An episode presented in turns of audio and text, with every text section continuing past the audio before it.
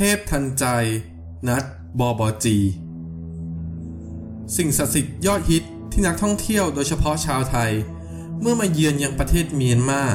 ต้องมาเคารพสักการะบูชา คงหนีไม่พ้น องค์เทพที่สวมชดา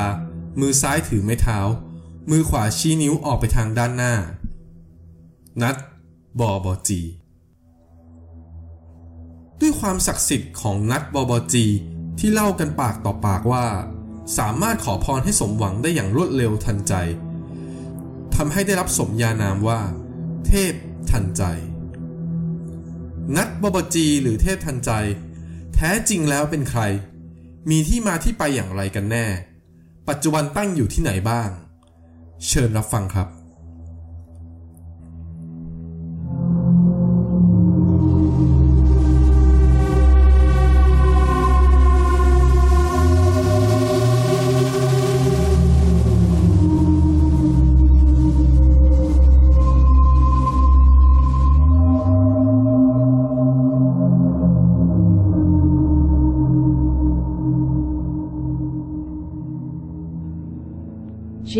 Story เรื่องที่ผมจะเล่าต่อจากนี้เนี่ย เป็นเรื่องของตำนานความเชื่อ พอมันผ่านการเวลามานานมีการเล่ากันปากต่อปาก ก็อาจจะมีผิดเพี้ยนไปบ้าง หรือชื่อที่เป็นภาษาพม่าบางชื่อเนี่ย พอแปลงกลับมาแล้วออกเสียงเป็นภาษาไทยเนี่ย ก็อาจจะมีการออกเสียงผิดเพี้ยนไปบ้าง ต้องขออภัยล่วงหน้ามาณที่นี้เลยนะครับ เทพทันใจหรือนัดบอบจีเนี่ย บางแหล่งจะอ่านและสะกดว่านัดโบโบยี ซึ่งที่มาที่ไปของคำว่า นัดโบโบจีนั้นเนี่ย ก็เกิดจากการผสมของคำว่า นัดและบอบจีคำว่านัดเนี่ย มาจากลากศัพท์คำว่า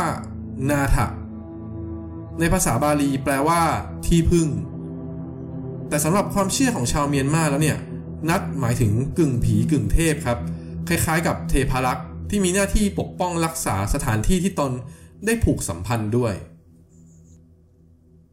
ส่วนคำว่าบบจีนั้นเนี่ย แปลเป็นไทยว่า พ่อปู่ หรือพ่อใหญ่ครับ โดยก่อนสมัยพุทธกาลนั้นเนี่ย ชาวเมียนมายังไม่ได้มีศาสนาสำหรับยึดเหนี่ยวจิตใจใช่ไหมครับ ก็มักจะนับถือผีนัดเนี่ยแหละครับ เป็นสิ่งยึดเหนี่ยวจิตใจ จนพุทธศาสนาได้เข้ามาเผยแพร่ในเมียนมา พอชาวเมียนมาเนี่ยรับพุทธศาสนาเข้ามาในเมียนมาแล้วใช่ไหมครับ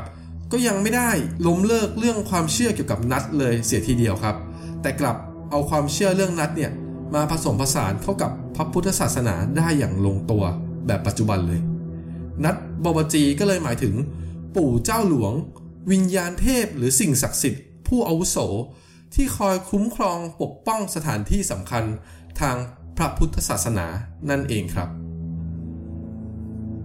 ตำนานเรื่องของนัดบอบจีเนี่ยเล่าต่อๆกันมาว่า แท้จริงแล้ว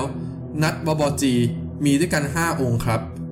และเกี่ยวข้องกับตำนานการสร้างพระมหาเจดีย์โดยเรื่องเนี่ยเริ่มต้นมาจากมีพ่อค้าชาวมอญสองคนครับ นามว่าตปุษะและพันลิกะ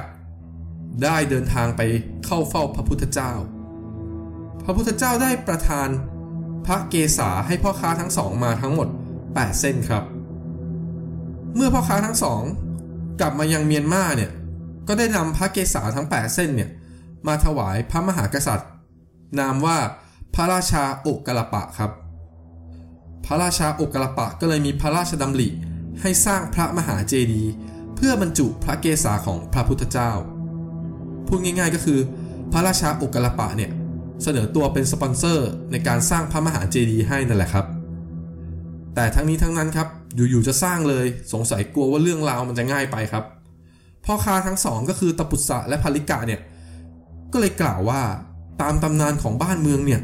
การสร้างพระมหาเจดีย์ต้องสร้างที่บริเวณเนินเขาสิงคุตระ ซึ่งไอเนินเขาสิงคุตระเนี่ยมันเป็นเนินเขาในตำนานไงครับ ตั้งอยู่ที่ไหนก็ไม่มีใครรู้ พระราชาอุกลปะได้ฟังครับ เคลิ้มครับ เห็นพ้องต้องตาม ก็เลยให้คณะทำงานเนี่ย ออกตามหาเนินเขาสิงคุตระแห่งนี้ แต่พอมันเป็นตำนานใช่ไหมครับ มันก็ไม่รู้ว่าจะต้องไปเริ่มต้นที่ไหน แล้วจะรู้ได้ยังไงครับ ว่าตรงไหนคือสถานที่ที่ถูกต้อง ทีมงานคุณภาพก็ตามหาไปเรื่อยๆ ครับ จนวันหนึ่งครับ ขณะที่คณะค้นหากำลังทำงานอยู่ อยู่ๆก็มีนัดบบจีองค์หนึ่งปรากฏกายขึ้นครับ แล้วก็ชี้นิ้วออกไป ทางคณะค้นหาก็เลยเข้าใจว่า นัดบบจีต้องการจะชี้นิ้วไปยังเขาสิงคุตระนั่นเอง ทีมค้นหาก็เลยดีอกดีใจครับ มุ่งหน้าไปยังทิศนั้น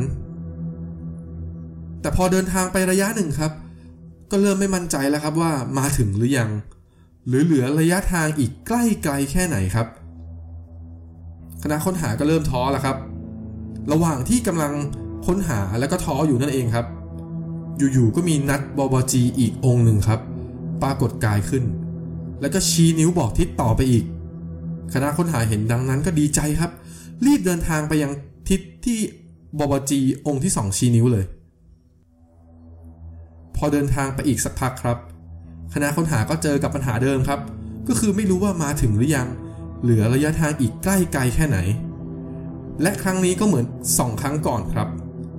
นัดบบจีองค์ที่ 3 ก็ปรากฏกายขึ้น พร้อมกับชี้นิ้วอีกครั้งครับ คณะค้นหาก็เลยเดินทางไปตามทิศที่ชี้อีกครั้งหนึ่ง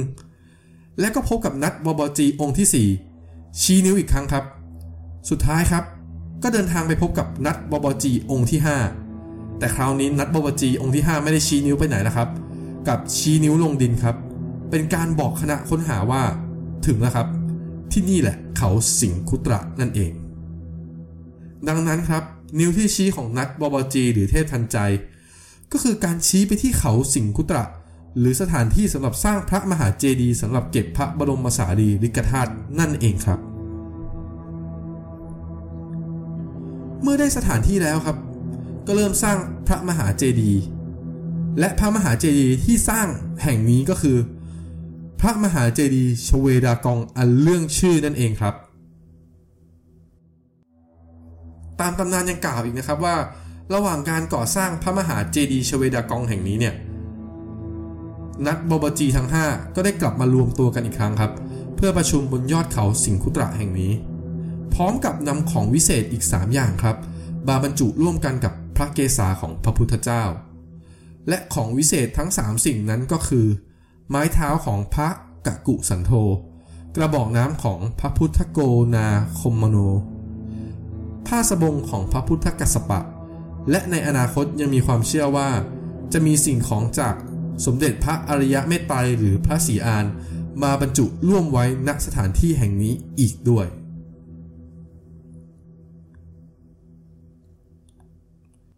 ปัจจุบันครับนัดบบจีในเมียนมาเนี่ย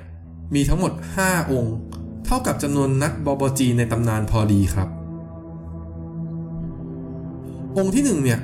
ตั้งอยู่พระธาตุอินแขวน หินรูปฤาษี เมืองใจทิโยอำเภอสะเทิม เขตลัดมอนของประเทศเมียนมาครับ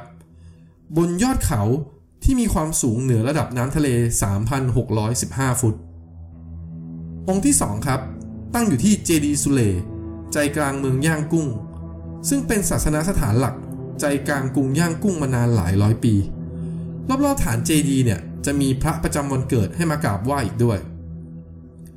นัดบบจี หรือเทพทันใจที่นี่เนี่ยมีขนาดใหญ่ที่สุดในพม่า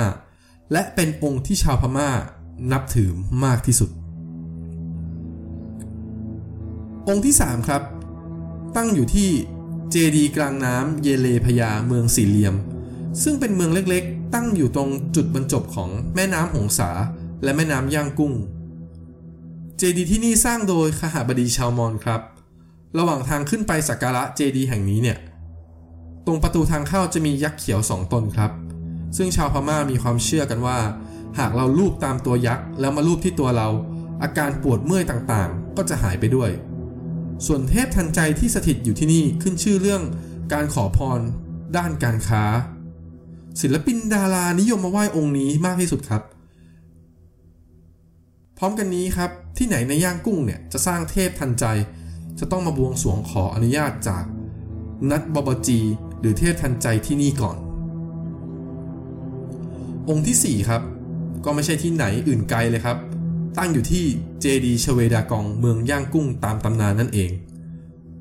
ตามความเชื่อนัดบบจีองค์นี้ก็จะเป็นองค์ที่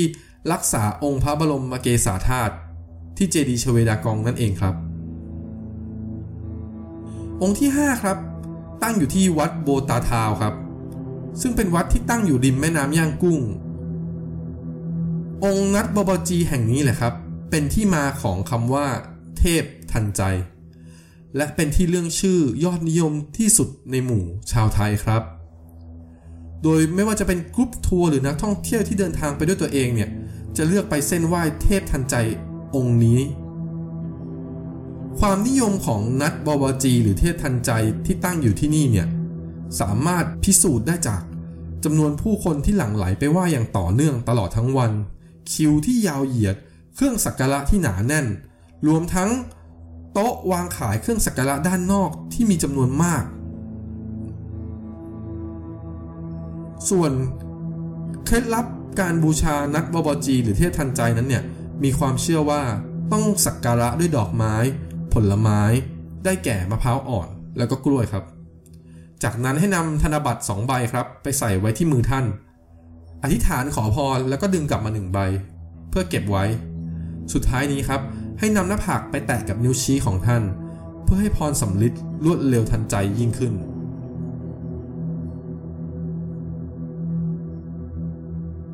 การอธิษฐานขอพรต่อเทพทันใจเนี่ยมีข้อแม้อยู่ว่า ต้องขอเพียงข้อเดียวเท่านั้นนะครับ เพื่อให้พลังกล้าแข็ง ห้ามเปลี่ยนใจในภายหลัง นักบบจีหรือเทพทันใจเนี่ยศักดิ์สิทธิ์เพียงใด ท่านใดเคยได้ไปสักการะขอพรต่อนัดบบจีแล้วผลเป็นอย่างไร มาเล่าสู่กันฟังบ้างนะครับ